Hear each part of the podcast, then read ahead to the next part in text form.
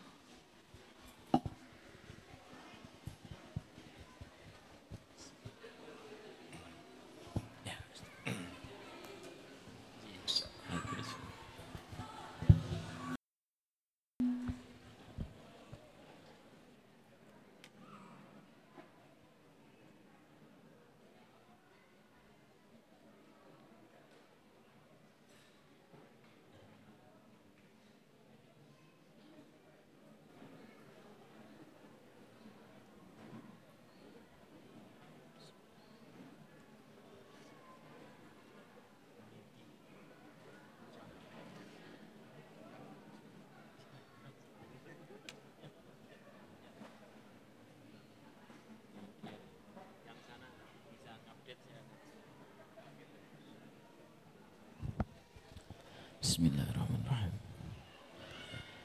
Bismillahirrahmanirrahim. Assalamualaikum warahmatullahi wabarakatuh. Alhamdulillah. Alhamdulillahilladzi an'ama alaina bi ni'matil imani wal islam wa amarna bi ittihadi wasilatil arham. Wassalatu wassalamu ala asyrafil anam wa ala alihi wa ashabil kiram. Amma ba'd. Hadratul kurama wal julasa'il aiza wabil khusus. Guru kita semuanya Kiai Umar Fakihuddin yang kami hormati Ustadz Heri, Ustadz Teguh dan seluruh jajaran kepengurusan Yayasan Subulus Salam Nusantara.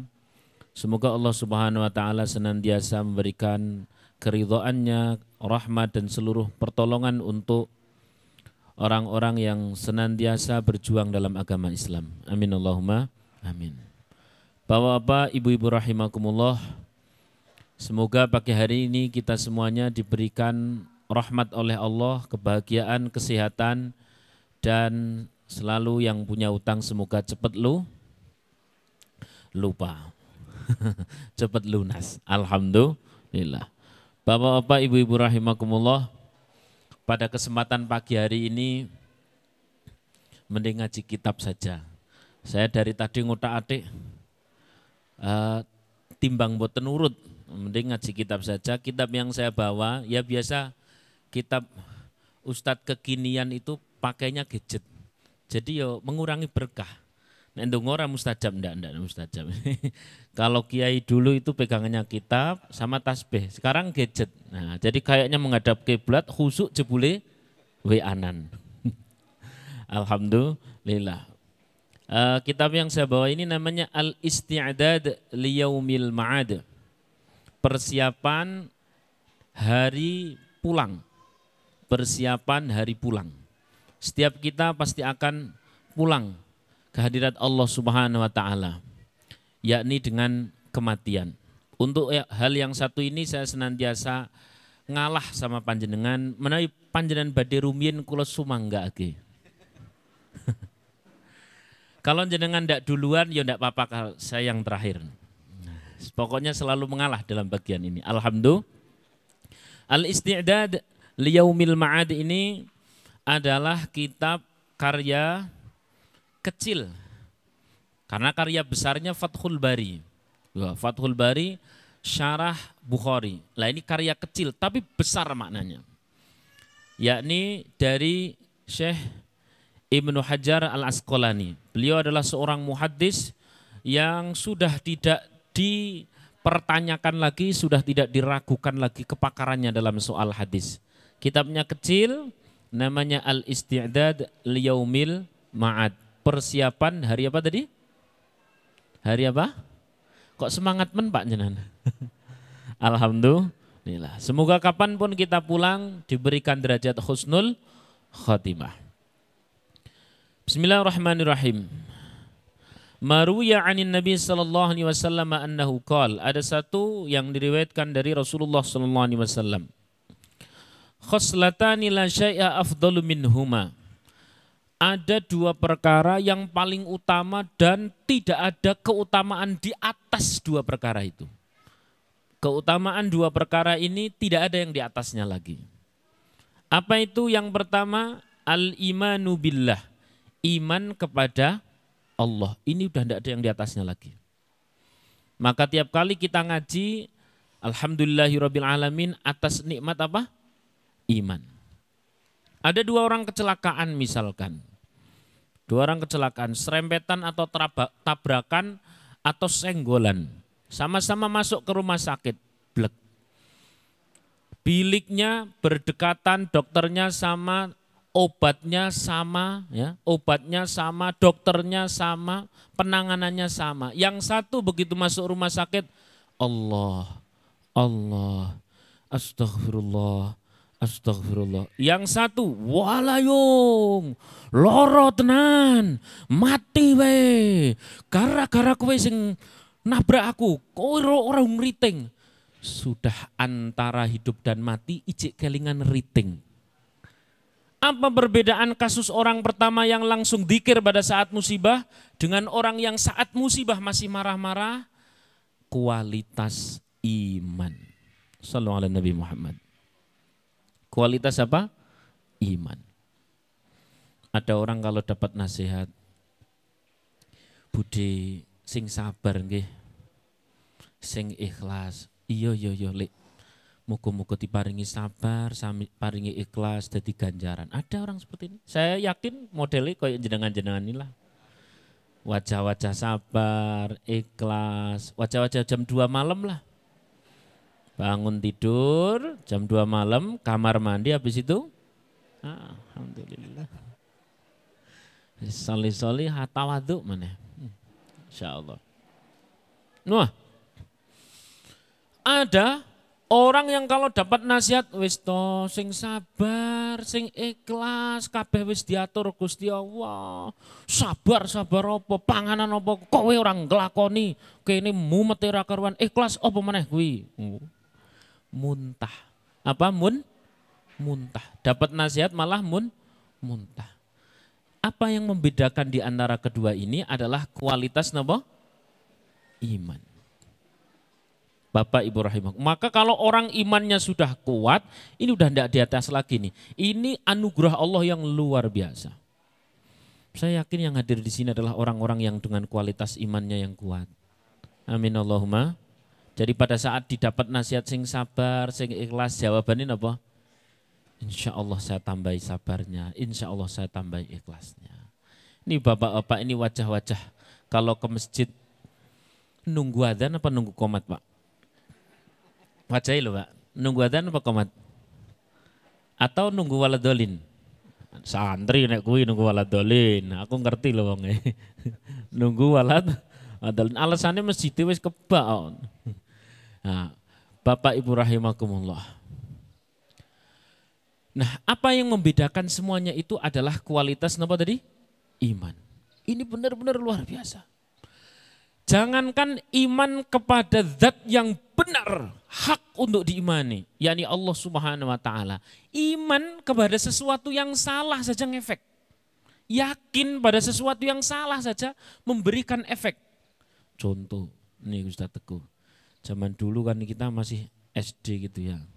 SD itu pas lagi SD terus main layangan. Main layangan tiba-tiba maaf kebelet kebelet gitu. Kebelet. Bareng ngono terus kebelet temennya bilang oh kebelet langsung ambil apa? Batu. Taruh di mana? Kantong. Uh musuh. Yakin pada sesuatu yang salah? Bernama batu saja bisa mempengaruhi otak mempengaruhi anatomi tubuh mempengaruhi segalanya. Yakin pada batu loh pak. Salah itu. Itu saja pengaruh maka orang paling berpenyakit adalah orang galawers, bingungers, terus apa lagi? Mumeters, apa lagi? Yos pokoknya ragunan, dikit-dikit ragu, dikit-dikit ragu. Yakin pada sesuatu yang salah bernama batu saja yang tadinya kebelet apa tadi? Itu bisa berubah. Apalah lagi kemudian kita yakin kepada pencipta batu, pencipta alam semesta, pencipta bumi langit semuanya, pencipta diri kita yakni Allah Subhanahu maka ini menjadi kualitas pembeda, Pak. Ada orang yang dengan adanya PPKM oleng. Ada orang PPKM dan PPKM ya sengguyang guyu. Saya ngelihat wajah sengguyang guyu itu jenengan. Alhamdulillah. Nganti ditagih hutang ya tetap hmm. Alhamdulillah. Ini kualitas apa? Iman. Lamal iman, apa itu iman? Apa itu iman? Ya kalau dalam definisi-definisi ilmu tauhid, al-imanu adalah ikrarum bil lisan, tasdiqum bil qalbi, wa amalun bil arkan. Tuh. Awas santri-santri nanti ditanya, tidak bisa jawab ngatek sampai sore, bisa jawab dapat hadiah umroh. Brosurin disik. Al-iman ikrarum bil lisan, tasdiqum bil qalbi wa amalun bil arkan. Ini khusus untuk santri-santri. Tapi Bapak Ibu rahimakumullah, kemudian sing paling simpel, mal iman, apa itu iman? Sing paling gampang mohon lah. Iman itu meyakini janji seolah nyata di depan mata. Meyakini apa? Ulangi. Janji seolah apa? Nyata di depan bagi orang beriman 200 ribu yang 100 ribu disodakohkan karena mana kosa min, min malin mana kosa min malin min sodakotin mana kosa min malin atau mana kosa min sodakotin bal yazdad bal yazdad bal yazdad. Tidak ada aukamakol ya. Tidak ada satupun harta yang disodakohkan kecuali justru bertambah justru bertambah. Orang yang tidak iman atau ragu 200 ribu, 100 ribu buat sodakoh, apa iya kok tambah yo? Ragu. Tapi orang beriman, hmm, bismillah. Meyakini janji seolah nyata di depan mata. Sallallahu Nabi Muhammad. Itu pengertian iman. Orang begitu sakit, orang tidak beriman yang dipikir apa? Iki gara-gara riting, iki gara-gara mau orang nganggu masker terus kono nyemprot keno aku. Wah semacam-macam. Tapi begitu orang beriman, ini saya sedang diampuni dosa oleh Allah. Sallallahu Nabi Muhammad. Jadi memang benar-benar jauh berbeda antara orang beriman dengan orang. Nah, semoga dengan ngaji, tambah ngaji, tambah iman. Amin Allahumma. Itu. Nah, Bapak-bapak, ibu-ibu rahimakumullah, itu yang pertama adalah iman. Orang kalau sudah beriman, itu kualitasnya beda jauh dengan orang yang tidak beriman. Fisiknya bisa sama. Hidung, ya posisinya di situ, menghadap ke bawah, tidak ada yang menghadap ke atas. Menghadap ke atas, naik udan biye. Belembeng kan. Mata juga di depan, tidak ada yang digitok. Sama. Tapi kemudian kualitas imannya yang berbeda. Orang beriman mengatakan tahajud itu meringankan hidup. Orang tak beriman mengatakan ngopo dadak tahajud angel-angel mempersulit hi jauh atau jauh banget bedanya. Jauh banget. Orang beriman mengatakan wislah saya punya anak bismillah biar mondok. Kelak akan mengangkat derajat orang tua. Orang tidak beriman repot men mondok ngerewangi wong tua nyambut gawe kan untuk duit. Hmm. Bedanya jadi jauh banget. Maka ini menjadi kualitas pertama di antara bentuk rahmat Allah, bentuk anugerah Allah yang paling di atas adalah apa? Iman. Yo nek nanggon lagu kae jane ana bahasa hanya iman di yang membuatku. Ya memang nek ora ana iman mesti oleng. Mesti oleng. Oleh karena itu semoga dengan nambah ngaji seperti ini kita nambah iman. Nambah yakin kepada kehidupan akhirat. Nambah yakin bahwa Al-Quran itu pasti menjadi penolong. Nambah yakin bahwa dengan sholat itu ditolong oleh Allah. Nambah yakin bahwa sotakoh itu dibalas oleh Allah. Nambah yakin bahwa orang yang disiplin sholatnya nanti semoga disiplin rezekinya. Nambah yakin, nambah yakin, nambah yakin. Nambah yakin bahwa anak yang hari ini dipondokkan kelak akan mengangkat derajat orang tua. Semakin yakin, semakin yakin, semakin yakin berkualitas. Sallallahu Nabi Muhammad. Seorang suami yang beriman punya istri yang solihah, alhamdulillah jadi raja. Begitu istrinya tidak solihah, metututan, merengutan, jengkelan, uh, jaluan, nuntutan, ngentutan, apalagi. Tetap bilang alhamdulillah. Kenapa? Cepat jadi wali Pak Zaman. Dididikan sabar. Nah, Bapak Ibu rahimakumullah, itulah iman. Maka benar kita sepakati semuanya itulah anugerah tertinggi. Bapak Ibu rahimakumullah. Kemudian apa kaitannya dengan ngaji kita pada pagi hari ini? Nanti saya akan kaitkan setelah saya bacakan yang nomor dua. Kemudian nikmat yang nomor dua, yang tidak ada lagi yang di atasnya adalah wanaf'u lil muslimin dan bermanfaat bagi sesama muslim. Dalam riwayat yang lain, wan naf'u linnas dan bermanfaat bagi sesama manusia. Pak. Masuk urip ora ono manfaate kan wagu nggih. Wagu banget. Meh nulungi wong ngopo nulungi barang? Eman-eman. Masuk kita hidup tidak ada manfaatnya. Harus punya manfaat. Wong tadi saya nyicipi kopi, wah enak tenan kok ya. Alhamdulillah. Terus saya kelingan, ono kopi sing enak kok ngene kuwi, jare nek wis mlebu nanggon hewan, namanya hewan apa? Luwak terus metu saka kuwi nggon kuwi. Apalah namanya mosok meh bilang itu ya janganlah. Diarabkan aja lah min silitil luwak gitu. Luar dari situ. Karena orang sing ngerti. Itu tadinya yang 100 ribu bisa jadi jutaan, Pak. Coba yang keluar dari diri kita. Wis dadi menuso metune nggon kuwi. Maka mending ora dadi menus. Makanya harus manfaat, Pak. Suka nolong. Apalagi mas-mas, ini mas-mas ya. Mas-mas santri ya mumpung ini ini rahasia, jangan bilang-bilang siapa-siapa Mas Andri. Rungok kita nanti Mas Andri. Ini survei membuktikan, survei, survei saya sih. Survei membuktikan bahwa orang yang entengan, entengan itu bahasa Indonesia-nya apa? Ya, ringan tangan ya. Orang yang entengan Itu Mas, ojo mong sapa-sapa bener. Mbok paribasane elek, bojone ayu Mas. Hmm, insya Allah endengan. Terus apa maneh gelem maca selawat. Saat ngelihat yang cantik itu satu ketika nanti naik serampung Quran naik saiki urung itu. Serampung Quran ngelihat sing ayu.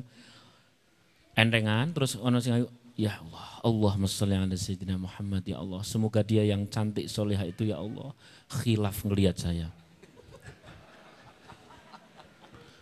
Melepu masjid ya Allah, turunkan selera dia ya Allah. Turunkan selera dia. Saya canda. Wis pokoknya gitu. Demikian murah. Enggak maksudnya orang kalau endengan itu bejonan gitu loh maksudnya. Orang kalau endengan itu bejonan. Dia rezekinya di mana-mana. Bukan hasil kerja. Tapi rahmat dari Allah Subhanahu wa taala. Rahmat dari Allah Subhanahu wa naf'u linnas wa naf'u lil muslimin bermanfaat. Uh, saya punya teman di Kendal sampai bikin namanya kafe, kafenya kafe walet. Kafe apa? Walet. Ketika saya tanya, lo itu nggak kafe walet gue ini kok ini dari mana? Ini hasil dari usaha liur walet. Liur itu bahasa Indonesia ini apa? Ya bahasa Indonesia. Bahasa Jawa ini apa? Ilar. Coba Pak, Bu semuanya. Penora kalah karo walet lo ya bengi nek jenengan sare terus kemudian ditadai niku ya. Bareng ngono isu kira-kira ditawake enten sing purun mboten? Gratis enten sing purun mboten? Masuk kalah. Ini semuanya bukan kebetulan Pak Bu rahimakumullah. Tidak ada sesuatu yang diciptakan oleh Allah dengan apa? Sia-sia, tidak ada. Tidak ada yang batil, tidak ada yang sia-sia. Semuanya pasti untuk tafakkur kita. Masuk sekelas iler walet saja iso ono manfaatnya larang. Kemudian kita punya lisan, kadang-kadang lisannya tidak bermanfaat. Ngukai ngelarani tonggo dan sebagainya. Maka hidup yang bermanfaat, nek dijalui tulung wong, kanan kiri dan sebagainya. Alhamdulillahirrabbilalamin. Saya akan mendapatkan anugerah, dua anugerah yang tidak ada yang di atasnya lagi. Sallallahu Nabi Muhammad. Jadi orang malah menghindar ketika dimintai tolong. Nah, ini dua perkara yang bermanfaatnya itu melebihi di atasnya. Baik, saya lanjutkan. Tadi ngaji kitab apa ini namanya tadi? Al-Isti'dad liyaumil ma'ad. Uh, persiapan hari apa? Pulang. Persiapan hari napa, Bu? Bon meh kondur.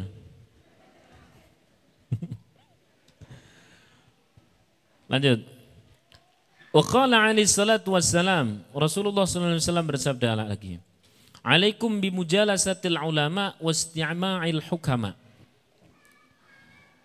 Laksanakan oleh kalian untuk duduk-duduk bersama orang ahli ilmu dan orang ahli ilmu yang punya hikmah. Ada ulama, ada hukama. Kalau ulama lebih cenderung adalah orang yang paham ilmu agama, dia takut kepada Allah. Hmm. Kalau hukama, orang yang paham agama, dia uh, takut kepada Allah, dia pandai menyampaikan. Ditambahi satu lagi, pandai menyampaikan atau tahu muktadal hal, tahu situasi.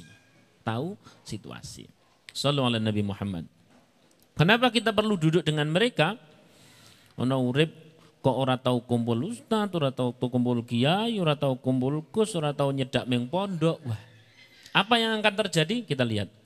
Fa inna Allah ta'ala yuhyil qalbal mayta binul hikmah kama yuhyil ardal mayta ta bima'il matar.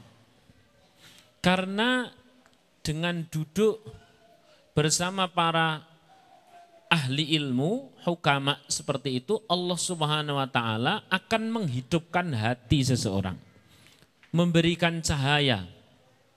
Memberikan menghidupkan hati binuril hikmah dengan cahaya hikmah. Bapak Ibu rahimakumullah, cahaya itu penting atau penting banget? Penting banget ya. Kalau misalkan ini malam, malam, Terus kemudian malam seperti ini, nggak ada cahaya lampu, listrik mati dilala, HP yo mati. Saya tanya, orang itu ada atau tidak? Ada. Tapi kalau gelap semuanya kayaknya ndak ada orang. Atau kalau mau pegang orang bisa ketuker orang. Depan saya misalkan kue serabi. Kue serabi. Depan sampingnya ada kue yang keluar dari itulah pokoknya duburnya ayam. Ya. Kalau ndak ada cahaya, mau ngambil serabi bisa ketuker apa? Untuk jenengan sendiri yang bilang telek oh jenengan. Saya udah ndak oh tadi. mau ngambil karena ndak ada cahaya, mau ngambil serabi bisa ketuker ya itu. Bapak Ibu rahimakumullah. Akhir-akhir seperti ini kadang-kadang ada orang datang entah itu dari Jakarta entah itu dari apa nawar ke sing aneh-aneh ada nawar ke investasi ada nawar ke ini itu dan sebagainya. Kalau kita tidak dicahayai oleh Allah tidak bisa membedakan antara serabi dengan koyone pas ngarep uh gurih-gurih enak-enak uh janjine gitu. Begitu wonge lungo minggat les oh memang oh jenengan sing ngomong Paham nopo dan Itulah pentingnya nopo cahaya. Maka dekat dengan para ulama, dekat dengan ahli hikmah, insya Allah hidup kita dicahayai. Amin Allahumma. Kalau sampean pakai mobil pak, lampunya mati, malamnya juga gelap. Terus kemudian tidak ada cahaya dari uh, bader. Saya sampai kok bilang bader atau apa? Rembulan tidak ada cahaya dari rembulan. Pas pakai mobil. Saya tanya, jalan itu ada enggak? Ada atau tidak jalan? Ada. Tapi seolah menjadi tidak ada. Buntu. Bapak Ibu rahimakumullah, kita sering buntu. Bukan enggak ada jalan, enggak ada cahaya. Betul. Maka datang ke pondok, ngaji, tanya fikih, tanya tentang akhirat, tanya tentang ini itu dan sebagainya. Ada dan cahaya. Dan kalau tidak ada cahaya, jalan jelas di depan, kok meksa jalan, yang terjadi apa? Ya, bisa kejengrung ke jurang. Maka harus hidup ini harus bercahaya. Sallallahu Nabi Muhammad. Baik, saya lanjutkan. Kalau tadi Rasulullah, sekarang mulai ke Sayyidina Abu Bakar. Wa an Abi Bakr Siddiq dari Sayyidina Abu Bakar As-Siddiq. Man dakhalal kubra bila zadin. Siapa orang masuk ke alam kubur tanpa bekal, faka'annama rakibal bahar bila safinatin. Maka ia bagaikan orang masuk ke lautan tanpa perangkat safina. Mana safina? Perahu. Ya. Mong ke lautan kok tanpa perahu? Jawabannya pasti napa? Tenggelam. Maka pasti butuh bekal. Bapak Ibu rahimakumullah, bekal. Tadi Ustaz Teguh menyampaikan, Rabbi laula akhartani ila ajalin qarib fa wa akum minas salihin setiap orang yang ada di alam kubur itu menyesal. Kepingin hidup lagi, guna untuk apa? Mencari bekal. Bekalnya apa? Sodako. Wa aku minas solehin. Dan amal yang soleh. Maka ada seorang namanya Ibrahim bin Adham. Ditanya oleh anak muda. Anak muda ini tidak tahu siapa Ibrahim bin Adham. Padahal beliau gurunya guru. Anak muda tadi langsung bertanya, eh syekh, hei orang tua, daerah sini itu tempat yang paling rame mana? Syekh Ibrahim bin Adam menjawab, tempat yang paling rame ya kuburan. kuburan. Wah ini sama anak muda langsung suaduk, ngawur, takon tenanan golek keramaian malahan. Jawabannya apa? Kuburan. Eh, para wali paham Kalau tempat yang paling ramai itu kuburan. Semuanya jerit. Laula Rabbi. Hah? Tadi itu jeritnya. La, laula Rabbi. Bagaimana? Saya tadi lupa. Akhirtani ila ajaling qarib. Fa asaddaqu akum minas. Ramai itu kuburan. Maka Sayyidina Umar mengatakan al-qabru bahrun nadamat. Kuburan itu lautan penyesalan. Semua orang jerit, semua menyesal. Lo memang banyak, banyak banget. Kalau kita hidup di generasi sekarang ini. Kalau yang ada di alam kubur, generasinya sejak zaman Nabi Muhammad sudah ada di alam kubur. Zaman Nabi Isa sudah di alam kubur. Zaman Nabi Adam sudah di alam kubur. Jadi orang hidup sama orang mati banyak yang mana? Understand? Maka rame banget para wali paham, musim paling rame kena kuburan. Dan semuanya kepingin balik lagi untuk nyari bekal, Pak. Nyari bekal. Jangankan masuk kuburan, nggak bawa bekal, Pak. Saya itu punya santri itu, masuk kamar mandi nggak bawa gayung, is bingung. Loh kok iso ngeten tak ceritanya? Ini tenanan nih ceritanya. Saya tanya. Tenanan tuh, dia itu mau ngelamar anak wong, ya anak wong lah masuk anak orang wong. Mau ngelamar anak wong Nah, pas mau ngelamar itu dia tidak sadar kalau itu di sebuah desa sing desane kuno banget. Kamar mandinya masih besar, gayungnya itu masih pakai apa? Batok, batok kelapa. Siwur, siwur. Dan itu kan ditaruhnya tidak di dalam kamar mandi, tapi di luar, di atas gentong. Dia karena pas nakok ke eh begitu, hari pertama dia datang ke situ, wah mungkin derdek mobil kebelet masuk, beleng langsung mlebu. Wah, lego, barang lego kelingan. Siwure nang jaba. Mosok meh bengok-bengok nang calon mertua. Wah, Masuk kamar mandi tanpa bekal saja bingung ndak karuan. Apalagi kita masuk alam kubur, Pak, tanpa bekal. Kayak ngapa coba? Maka ayo ngaji, ngaji sebagai bekal kita. Amin Allahumma. Anak-anak bekal kita itu anak mondok. Mondok. Ya Allah. Atau pakai bekal tapi bekalnya salah. Bekalnya salah. Saya awal kali mondok pulang dari mondok kan urung wani ceramah. Deg-degan ya suruh ceramah. Oh, awal-awal khotib Ustaz.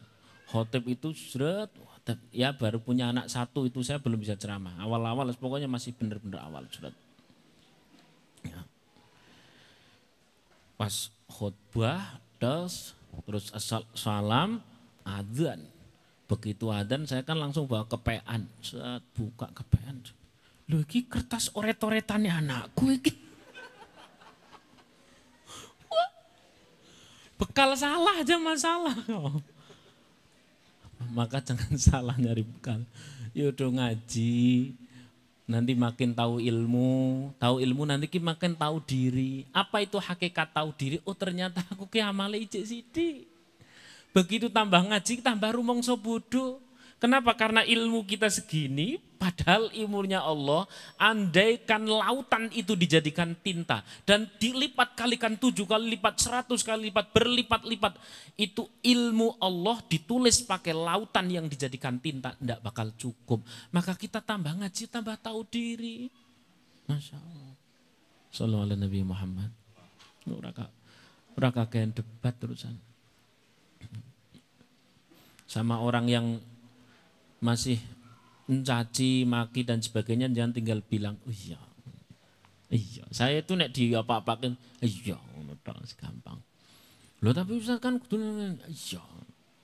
Alhamdulillah gitu matur Tapi sampean aja kakean ngene kan.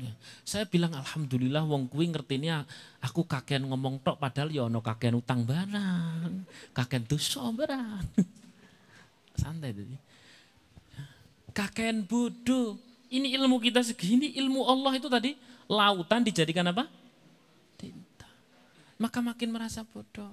Ya Allah. Sallallahu alaihi Nabi Muhammad. Ini jam berapa ini?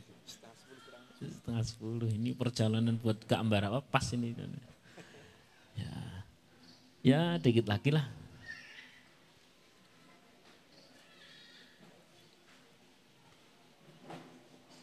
Ya Allah. Sedikit lagi, satu lagi. Bismillahirrahmanirrahim. Wan Sufyan ats-Tsauri dari Sufyan ats-Tsauri beliau berkata, kullu ma'siyatin an syahwatin fa innahu yurja ghufranuha. Setiap kemaksiatan yang berangkat dari keinginan maka itu mudah untuk dapat ampunan. Kullu ma'siyatin 'anil kibri fa innahu la, yurja ghufranuha. Tapi kemaksiatan, kesalahan, kekeliruan yang berangkatnya itu dari kesombongan itu sulit dapat ampunan. Contohnya siapa? Ya Nabi Adam sama iblis. Nabi Adam itu karena uh, beliau ter bukan tergelincir sih kemarin sudah tak terangkan ya. Nabi Adam itu akhirnya makan buah khuldi itu karena ingin abadi kan, karena keinginan. Walaupun itu bisikan siapa kemarin? Setan. Tapi setan itu melakukan kemaksiatan kepada Allah karena rumong soluwe. Ana khairun min um. Saya ini lebih baik dari mereka, dari dia Nabi Adam. Lah, setiap kemaksiatan yang berdasarkan rumongso pinter, rumongso tua, rumongso senior, rumongso ini, rumongso dan rumongso sing gede-gede itu sulit diampuninya. Oleh karena itu, sebagai penutup kita harus makin ngaji, makin tahu diri bahwa semakin banyak yang belum kita tahu. Sehingga kalau ngelihat ada orang lain yang mungkin berbeda dan sebagainya, daripada buat nyalahkan mending kita bilang ilmuku sing urung nyandak gitu. Itu lebih aman. Sallallahu ala Nabi Muhammad. Sehingga pada saat kita melakukan sesuatu yang berbeda bukan karena kita menghina dia. Hmm. Insya Allah aman kalau seperti itu. Demikian dulu yang dapat saya sampaikan. Semoga bermanfaat dan ini mungkin ada yang mau didiskusikan dipersilahkan monggo.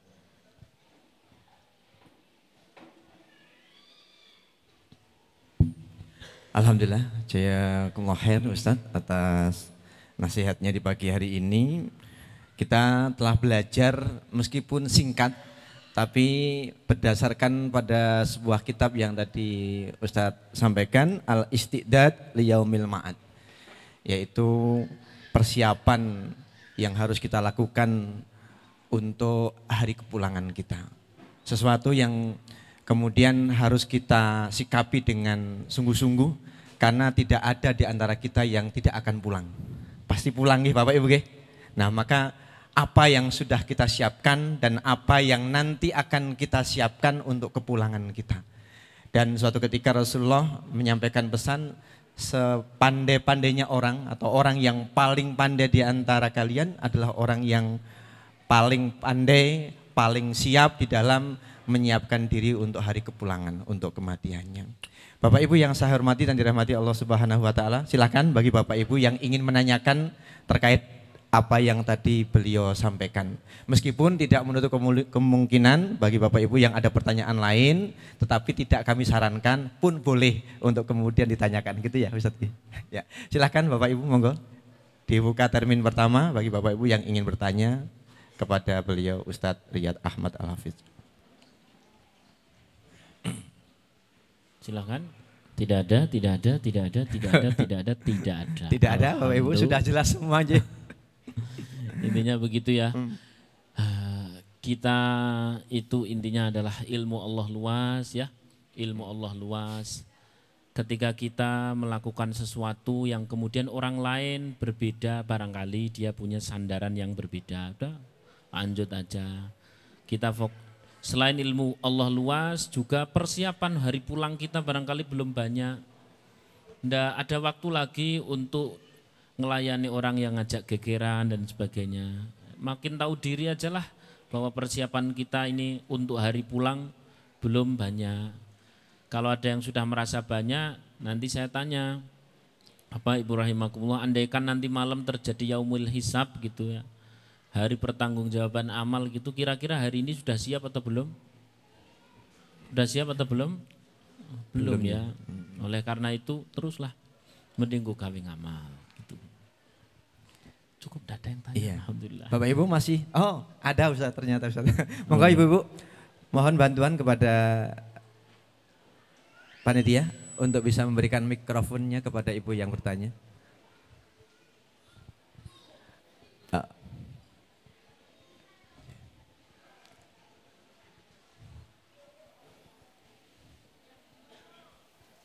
Silahkan disebutkan nama dan dari mana Ibu.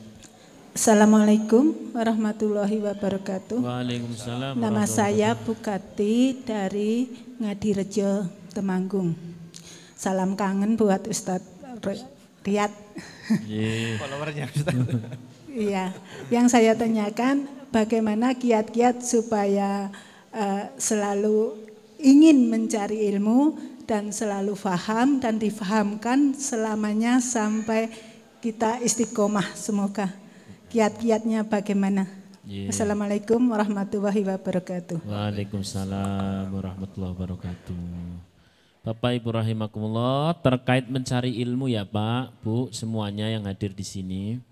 Fahami bahwa man salaka tariqan yaltamisu fil ilma sahalallahu tariqahu ilal jannah. Siapa orang yang dia dalam perjalanan kehidupan mau apa saja yang terjadi kok masih sempat nyari ilmu, maka perjalanan dia yang likak-liku seperti itu, nganan ngalor ngidul munggah medun dan sebagainya situasinya, punya uang tidak punya uang, kalau dia masih menyempatkan nyari ilmu, insya Allah dia lagi berjalan menuju surga. Amin Allahumma. Amin ya. Kalau kita ditanya, saya ini sebenarnya bagaimana? Oh itu mayuridillahu bi khairan yufaqihu fiddin. Siapa orang yang dikehendaki oleh Allah jadi orang baik, maka hatinya itu langsung akan tergerak untuk nyari ilmu. Jadi tanda-tanda kita baik atau buruk versi Allah adalah piye terhadap ilmu, begitu ya. Kemudian bagaimana agar paham? Saya itu dulu dapat ijazah dari Pak Kiai dulu pada saat mau ngerjakan soal, ya ngerjakan soal untuk tes ujian. Saya kan wis jenengane santri itu pinginnya shortcut wis pokoknya ora sinau tapi bisa gitu ya. ora sinau tapi bisa. Terus kemudian dikasih ijazah sama Pak Kiai. Ijazahnya adalah doanya adalah Subhanaka la ilma lana illa ma 'allamtana innaka antal alimul hakim ya. Innaka antal alimul hakim. Kurang lebih begitu. Di surah apa? Al-Baqarah. Ya betul. Karena masih santri urung ngerti, saya kira itu doa agar mengerjakan dengan cara yang benar. Nek orang malah koncoku ngomong, ora kuwi iki kuwi iki donga pen ku nek sing ngoreksi ngantuk kok. Oh no no. Begitu saya sudah agak gede ternyata begitu saya buka maknanya subhanaka la ilma lana. Maha suci engkau ya Allah. La ilma lana. Kami tak punya ilmu apa-apa. Illa ma'alam tanah kecuali yang kau ajarkan kepada kami. Innaka antal alimul hakim. Sesungguhnya engkau yang maha tahu, engkau yang maha bijaksana. Substansi doa ini adalah lumong seorang ngerti. Maka akan dikasih ngerti oleh Allah. Maka siapa yang kepingin banyak diberikan pemahaman, ya minta sama Allah bahwa diri kita ini ngaku kalau tidak paham, lalu memohon paham. Kalau kita sudah ngaku paham, kalau kita sudah ngaku berilmu, malah tidak dapat apa-apa. Understand? Ten atau belum?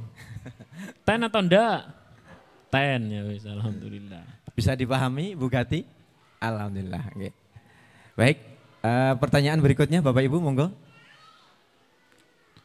Cukup ya? Terima kasih. Jazakumullah.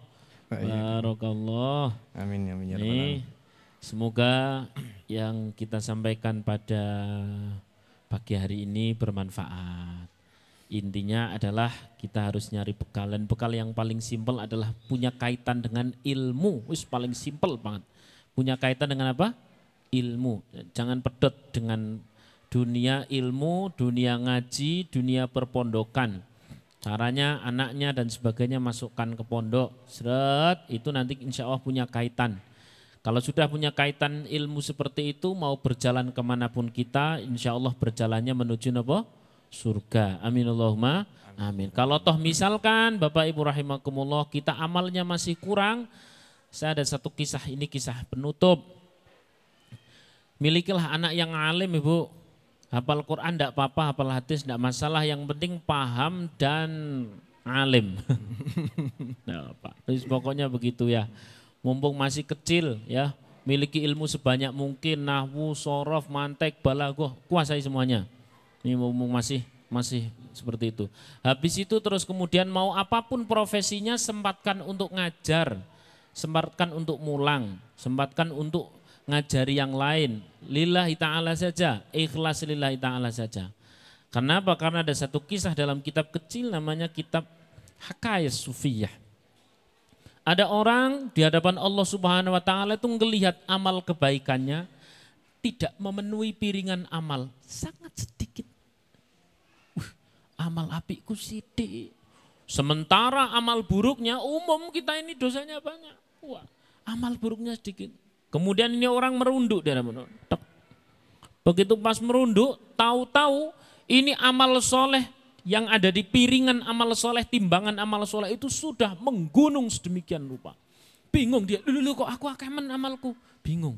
Amal sidik bingung oke. Okay? Dulu kok amalku banyak banget ini. Malaikat menjawab, hafalkan ini. Dzalika fadlul ilmi alladhi 'allamtahun nas. Itu adalah berkat ilmu-ilmu yang kau ajarkan kepada manusia. Kau tidak tahu setelah kau mati ternyata ilmu itu terus bergulir menggunung sehingga menjadi bekalmu. Sallallahu alaihi Muhammad.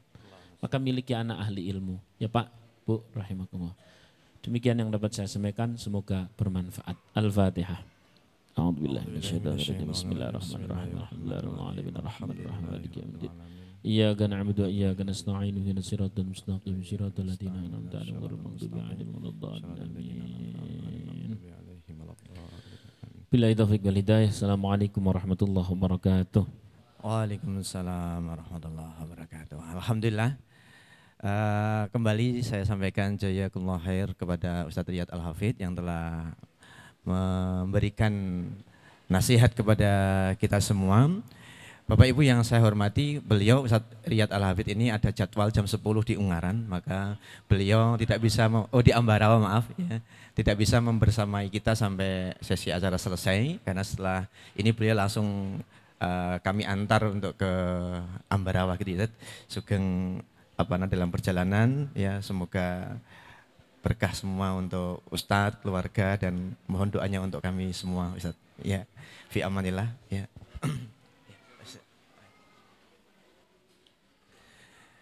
Bapak Ibu yang saya hormati, selanjutnya sebagaimana biasa ada sesi door press. Ya. Uh, tadi untuk yang pertama, sebagaimana biasa juga door press akan kami berikan kepada penanya. Tadi yang bertanya adalah Bu Gati dari Ngadirjo. Dari Ngadirjo ya Bu Gati ya. Maka mohon kepada panitia, kepada petugas untuk kemudian menyerahkan kepada Bu Gati salah satu door press. Door pressnya apa ya? Ya, ada doorpress misterius. Ya. Mohon untuk bisa diberikan kepada Bugatti satu supaya menjadi surprise karena kita juga nggak tahu Bugatti isinya apa sehingga sama-sama tidak tahu maka doorpress misterius ini untuk Bugatti. Selanjutnya doorpress akan kami berikan kepada Bapak Ibu dan juga anak-anak yang bisa menjawab. Tadi kita belajar dari Ustadz Riyad itu dari kitab apa? Oh, Ibu yang pakai kacamata, pakai kedung pink silakan. Tapi sebentar menunggu mikrofon supaya jelas suaranya. Mohon kepada petugas. Ya.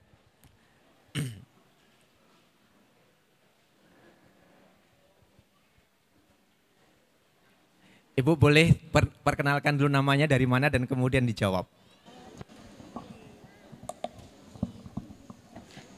Assalamualaikum, nama saya Erni dari Kalibanger Gemawang. Masya Allah dari Kalibanger Wet River ya Bu ya. ya silakan Ibu jawabannya apa? Uh, nama kitabnya mm -hmm. Al Istiadat Liyaumil Ma'ad. Masya Allah, barakallah untuk Ibu Erni je, dari je. Wet River, dari Kalibanger. Je. Kalibanger, Baik, barakallah kepada beliau, silakan kepada petugas untuk diberikan door prize uh, eksklusif, eksklusif mini box. Ya, jumlahnya satu, nah satu-satunya ini untuk beliau. Ya, Barakallah Ibu, semoga bermanfaat eksklusif mini box ini. Selanjutnya pertanyaan yang kedua masih terkait dengan kitab tadi yang disampaikan oleh beliau. Kitab tadi siapakah yang menulisnya ya atau yang men, men, apa namanya mengarangnya? Ada yang tahu Bapak Ibu sekalian? Anak-anak juga boleh. Siapakah penulis dari kitab Al-Isti'adat liyaumil ma'ad tadi? Ada Bapak Ibu? Anak-anak boleh? Ada yang tahu anak-anak? Nak mana? Siapakah penulis kitab tadi? Mana? Ayo, beneran tunjuk jari. Yang belakang ada? Oh ada. Oh ibu, monggo. Silakan ibu. Mikrofonnya tolong diserahkan, diperkenalkan nama dan dari mana ibu. Kemudian dijawab. Assalamualaikum, nama Ya, saya. Ustadiah dari Ustadzah. Boja. Dari Boja, Masya Allah. Pengarangnya yaitu Syekh Ibnu Hajar Al Asqalani. Masya Allah. Beliau ahli hadis. Iya, Alhamdulillah. Barakallah ibu Ustazi. Eh, siapa bu? Ustadiah. Ustadziyah, Iya. Jadi Ustadziyah. Ibu Ustadziyah, Barokallah, betul sekali jawabannya, yaitu penulis dari kitab tadi adalah Syekh Ibnul Ibnu Hajar Asqalani. Ya, maka kepada beliau silahkan kepada petugas untuk diberikan salah satu doorpress, yaitu ada sebentar. Mm-mm, ya, ada eksklusif eh bukan sudah dia. Ada mis- misterius box lagi ya. Yang tadi ternyata ada empat misterius boxnya, yang nomor satu sama nomor sebelas. Nah silahkan misterius boxnya diberikan kepada Ibu Ustaziyah. Ya, barokallah Ibu. Ya, semoga bermanfaat untuk panjenengan. ya, selanjutnya pertanyaan berikutnya adalah tadi eh, Ustadz menyampaikan bahwa orang yang paling tahan penyakit itu adalah orang yang tidak galower gitu ya. Orang yang tidak mumeter gitu ya. Betul ya? Ya. Maka kemudian eh, saya ingin bertanya di dalam eh, kesempatan yang lain juga beliau tadi menyampaikan bahwa orang yang kemudian selalu mendapat keberuntungan ya. Orang yang dalam bahasa beliau itu adalah orang bejonan. Itu adalah orang yang apaan? Oh ya, monggo yang paling belakang bapak-bapak, ya bapak-bapak yang pakai masker warna biru muda, ya mohon para petugas untuk bisa disampaikan ke beliau, ya. Bapak mohon diperkenalkan nama dan dari mana, kemudian dijawab pertanyaan orang yang bejonan atau orang yang selalu mendapatkan keberuntungan itu orang yang seperti apa? Yes, eh, nama saya Yogo dari Ngadirejo juga. Oh, Pak Yoga. Jawabannya orang yang entengan. Ah iya, Allah. Orang yang bejonan itu adalah orang yang Entengan. entengan, betul. Ya, Barokallah Pak Yogo dari Ngadirjo. Kepada beliau ada masih em, kita yang paling pas yang kita juga nggak tahu, misterius ya, gift ya. Masih ada dua lagi, silahkan diberikan kepada beliau. Semoga pas Pak Yogo isinya nggih apa yang panjenengan butuhkan misterius box ini atau misterius gift ini pas untuk panjenengan. Barakallah Pak Yogo. Berikutnya terkait dengan tadi ada sebuah ayat yang mengatakan mengajarkan kepada kita bagaimana Allah berfirman in ahsantum ahsantum li anfusikum ya terkait dengan orang yang bejonan itu adalah orang yang entengan yaitu ayat tadi berarti bahwa jika kalian berbuat baik maka artinya kalian itu berbuat baik kepada diri kalian sendiri. Jadi orang yang entengan itu pada hakikatnya dia sedang membantu dirinya sendiri. Nah, yang ingin saya tanyakan surat eh apa namanya firman Allah itu terdapat dalam surat apa ayat berapa? Adakah yang tahu Bapak Ibu? Oh, agak angel ya kali ini pertanyaannya ya. Oh, nggak ada yang tahu baik. Saya ganti pertanyaannya. Ya, berarti door prize-nya untuk saya sendiri. Yaitu ada dalam surat Al-Isra ayat yang ketujuh. Di sana Allah Subhanahu wa taala berfirman, "In ahsantum ahsantum li anfusikum wa in asatum falaha." Ya, jika kalian berbuat baik, maka sesungguhnya kebaikan itu untuk diri kalian sendiri. Dan jika kalian berbuat buruk, maka keburukan itu pun untuk kalian sendiri. Jadi Bapak Ibu jangan pernah bosan, jangan pernah merasa sayang dan eman-eman ketika kita berbuat baik. Ketika kita membantu orang lain. Karena pada hakikatnya ketika kita berbuat baik, kita membantu orang lain, saat yang sama kita sedang berbuat baik kepada diri kita sendiri, kita sedang membantu diri kita sendiri. Bukan orang lain yang kita bantu, tapi yang kita bantu diri diri kita. In ahsantum ahsantum li anfusikum. Bapak Ibu yang saya hormati, pertanyaan berikutnya adalah ada dua perkara yang paling utama kata beliau tadi ya yang tidak ada sesuatu yang lebih mengungguli atau lebih mengutama di antara keduanya tadi. Nah, sebutkan salah satu saja. Ya, oh yang pakai kaos merah, eh baju merah. Ya. Mas tolong diberikan kepada Mas-mas baju merah, Mas, namanya siapa, dari mana dan jawabannya apa?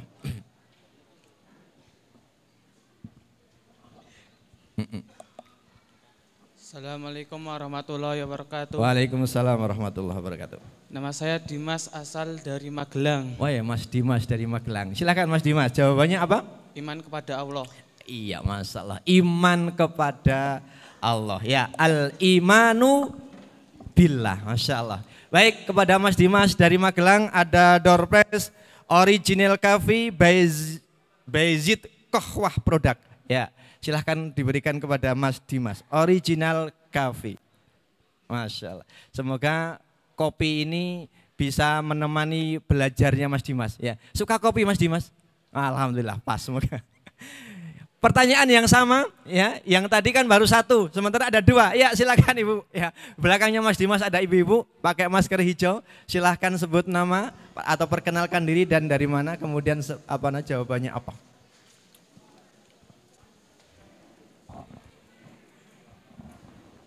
Bismillah. J, ibu monggo. Ya, nama saya Ulfa dari Semarang. Masya Allah, ibu Ulfa dari Semarang. Silahkan ibu jawabannya apa? Bermanfaat bagi sesama manusia. Bermanfaat bagi manusia, masya Allah ya. Wa naf'u lil muslimin atau wa naf'u linnas. Barakallah ibu ya. Ibu Ulfa jawabannya betul. Silahkan ada bingkisan gamis cantik ya. Ada tiga ya silahkan diberikan kepada Ibu Ulfa satu ya. Barakallah Ibu, gamisnya semoga cocok ukurannya, cocok warnanya, cocok modelnya. Baik, terkait dengan uh, wanaf'u lil muslimin atau wanaf'u lin nas ini Rasulullah pernah bersabda dan ini sering disampaikan oleh Ayah Heri dalam berbagai kesempatan ya. Itu salah satu moto dari Yayasan Subulu Salam Nusantara ya. Adakah yang tahu bunyi hadisnya? Ya.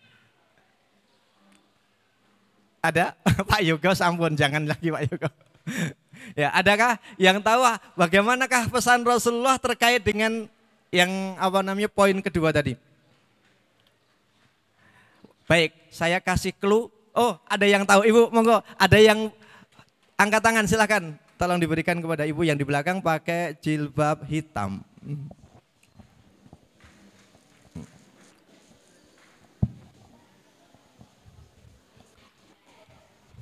Ibu mohon diperkenalkan dari mana eh nama dan dari Ibu mana? Hikmah dari Tembara, Oh, nggih, Ibu Hikmah dari Tembara. Monggo Ibu. Jawabannya? Khairun nas alfa'um dinas. Masya Allah. Khairun nas anfa'uhum linnas. Sebaik-baik manusia adalah yang paling bermanfaat bagi manusia lainnya. Barakallah Ibu Hikmah. Ada doorpress gamis cantik lagi buat beliau. Silahkan diberikan kepada Ibu Hikmah dari Tembara. Selanjutnya ada sesi untuk unjuk kebolehan buat santri juga buat anak-anak dari para bapak ibu sekalian. Silahkan bagi yang unjuk kebolehan apa saja. Apakah itu melantunkan ayat-ayat Al-Quran atau hafalan hadis atau apa saja yang kira-kira membawa manfaat dan maslahat untuk kita semua silahkan. Adakah ibu-ibu? Ayo, ayo Mas Nukman. Mau menampilkan apa Mas Nukman? Hah? Oh ya, silakan itu mic-nya dipegang kemudian dilafatkan. Dikenalkan Mas Nukman. Mas Nukman itu siapa dan dari mana? Assalamualaikum warahmatullahi wabarakatuh. Waalaikumsalam warahmatullahi wabarakatuh. Saya Nu, saya nama saya Nukman. Hmm, Mas Nukman. Dari mana Mas Nukman? Mas Nukman dari Semarang apa dari Temanggung? Dari Temanggung. Oh dari Temanggung ya. Ayo silakan mau menampilkan apa?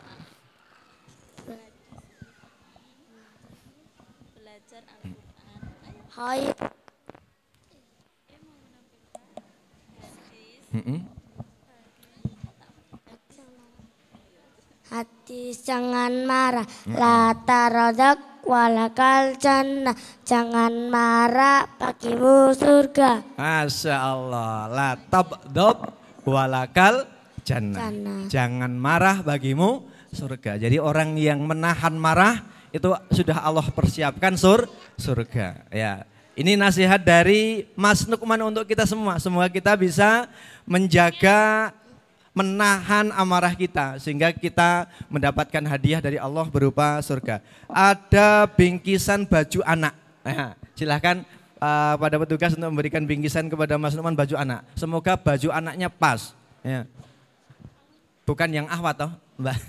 Oh ya, Ikhwan baju Ikhwan ya. Semoga Mas Nukman dapat baju anak. Lagi siapa anak-anak sekalian? Monggo yang mau menampilkan keunjukannya. Ayo Mas, ayo berdiri coba. Uh, uh, berdiri. Uh, silahkan tolong kepada petugas untuk menyerahkan mikrofonnya kepada Mas yang pakai baju koko putih.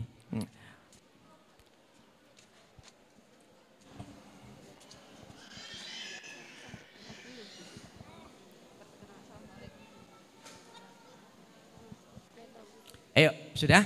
Mau menampilkan atau menunjukkan apa Mas? Namanya siapa ya Mas ya?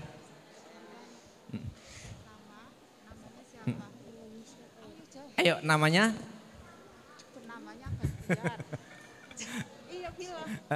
Eh, namanya siapa? Gak apa-apa, ibu yang mengenalkan gak apa-apa bu. Namanya siapa bu? Namanya Bahtiar. Ah, namanya Mas Bahtiar. Mas Bahtiar dari mana?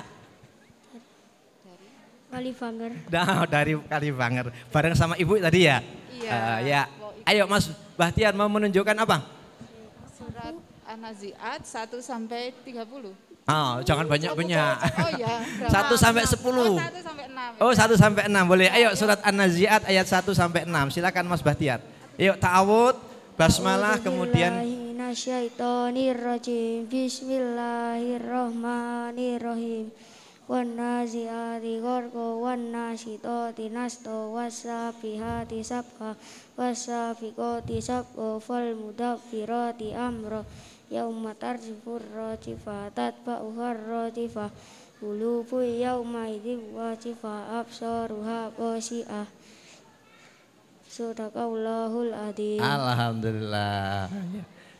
Baik, terima kasih Mas Bahtiar. Ada baju anak lagi untuk Mas Bahtiar. Silahkan kepada petugas untuk memberikan kepada Mas Bahtiar baju anak.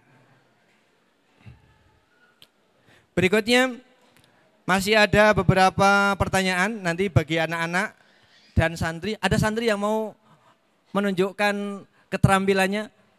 Hmm?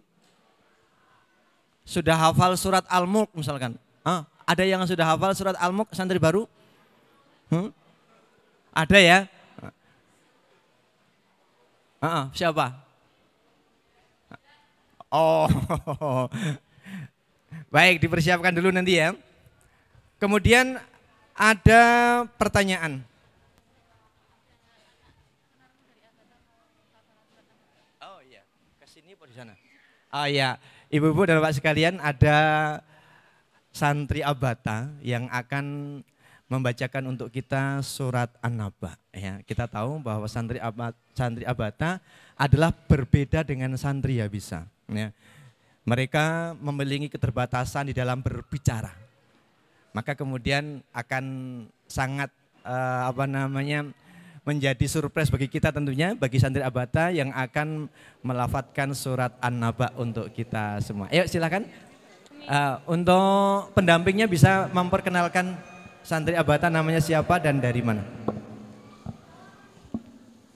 Assalamualaikum warahmatullahi wabarakatuh. Waalaikumsalam warahmatullahi wabarakatuh. Kami dari Pondok Pesantren Tunarungu Abata akan me, apa, uh, Ananda Arikah akan membawakan surat Anaba.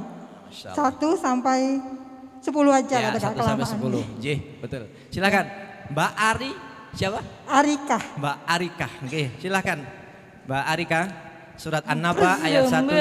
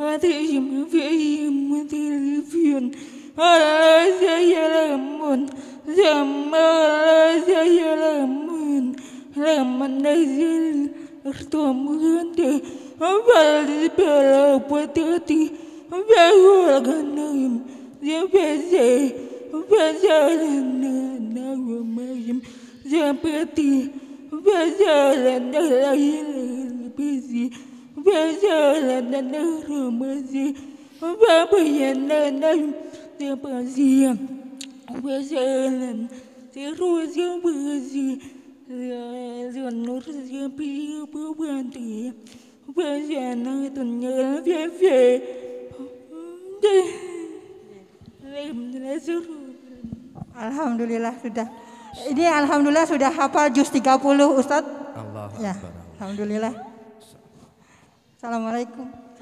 Waalaikumsalam. Ya.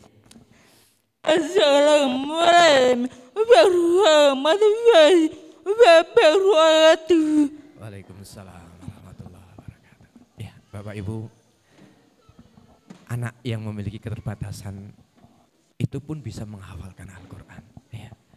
Maka semoga ini memotivasi kita, bagi kita yang diberikan oleh Allah kesempurnaan berbicara, kecakapan di dalam melafatkan, maka ayo kita hafalkan ayat-ayat Al-Quran. Tidak harus hafal, tapi ada ikhtiar kita untuk hafal. Sehingga berapapun yang Allah anugerahkan kepada kita untuk bisa hafal, itu adalah hadiah dari Allah Subhanahu wa taala. Maka sesungguhnya ahlul Quran adalah bukan orang yang hafal Al-Quran 30 juz. Tapi ahlul Quran adalah orang yang dalam hidupnya terus berusaha untuk menghafalkan Al-Quran, untuk mengamalkan Al-Quran. Maka barakallah kepada Mbak Arikah ada door prize atau ada hadiah buat beliau, ada apa yang kira-kira pas ya? Kalau gamis cantik kira-kira ukurannya pas ya? Pas ya? Iya, ada gamis cantik buat Mbak Arika. Eh, eh, Barakallah Mbak Arika.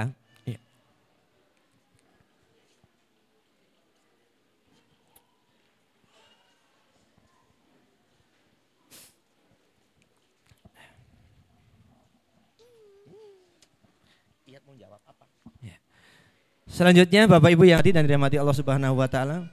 Ini waktu sudah hampir jam 10. Kira-kira bagaimana baiknya? Satu pertanyaan lagi ya. Atau mungkin ada satu apa namanya satu anak-anak yang ingin menampilkan kebolehannya? Ah, paling belakang, ya paling belakang. Ada Mas yang pakai koko warna biru biru langit, biru muda, ya. Satu ini sebagai penutup di dari acara kita. Mas siapa namanya? Dari mana? Mas Wasi, Mas Ros, Mas Rosid. Wasi, Oh, Mas Rasi. Eh, ya. Dari mana Mas Rasi? Semarang. Oh, Mas Rasi dari Semarang. Silakan. Ayo mau menampilkan apa Mas Rasi? Hadis belajar Al-Quran. Ah, hadis belajar Al-Qur'an. Silakan. Khairukum man ta'allamal Qur'ana wa 'allamahu. Sebaik-baik kalian yang belajar Al-Qur'an dan mengajarkannya. Masya Allah. Ya, silakan untuk Mas Rasik ada baju anak. Eh, semoga baju anak ini apa namanya pas untuk untuk Mas Rasik ya. Baik, untuk Dorpres yang lainnya ya kita tunda untuk di pertemuan yang akan datang. Terakhir kita dapat nasihat dari Mas Rasi bahwa khairukum man ta'alamal Qur'an wa 'allamahu. Sebaik-baik kalian adalah yang belajar Al-Qur'an dan mengajarkannya. Tadi Ananda Arifah telah mengajarkan kepada kita bahwa orang yang memiliki keterbatasan pun bisa menghafalkan Al-Quran. Maka ayo kita semangati diri kita, kita sisakan, oh, bukan kita sisakan, kita luangkan waktu kita. Kita bagi, kita berikan porsi untuk waktu kita meskipun hanya 50 uh, menit atau 60 menit atau berapa saja yang memungkinkan di awal kita berikan kelonggaran kepada Al-Quran. Karena kalau tidak kita longgarkan, kita tidak jadwalkan maka tidak pernah akan sempat kita di dalam menghafalkan Al-Quran, dalam belajar Al-Quran. Maka semoga apa yang diberikan nasihat oleh Anda-anda Arifah dan Ananda Rasik menjadi motivasi tersendiri bagi kita. Baik Bapak Ibu yang saya hormati, ya sudah jam 10. Saat ini kami menyampaikan jazakumullah khair kepada Bapak Ibu sekalian atas kehadirannya, atas partisipasinya, juga kepada Pak Manto yang telah memberikan sajian soto istimewa kepada kita semua. Semoga kita kebagian semua ya Bapak Ibu sekalian. Soto kuali Armasta Kas Pak Manto. Ya, barokallah untuk semua. Semoga apa yang kita lakukan di pagi hari ini Allah semua Allah Subhanahu wa taala memberikan keberkahan dan kemudian memberikan kesempatan kita untuk terus memperbaiki diri, terus berbenah agar kemudian kita benar-benar bisa menjadikan diri kita sebagai seorang muslim, sebagai seorang muslimah yang kafah. Amin ya rabbal alamin. Kita akhiri pertemuan kita dengan hamdalah dan doa kafaratul majlis. Alhamdulillahirabbil alamin. Subhanakallahumma wa bihamdika asyhadu an la ilaha illa anta astaghfiruka wa atubu ilaik. Afu minkum. Assalamualaikum warahmatullahi wabarakatuh.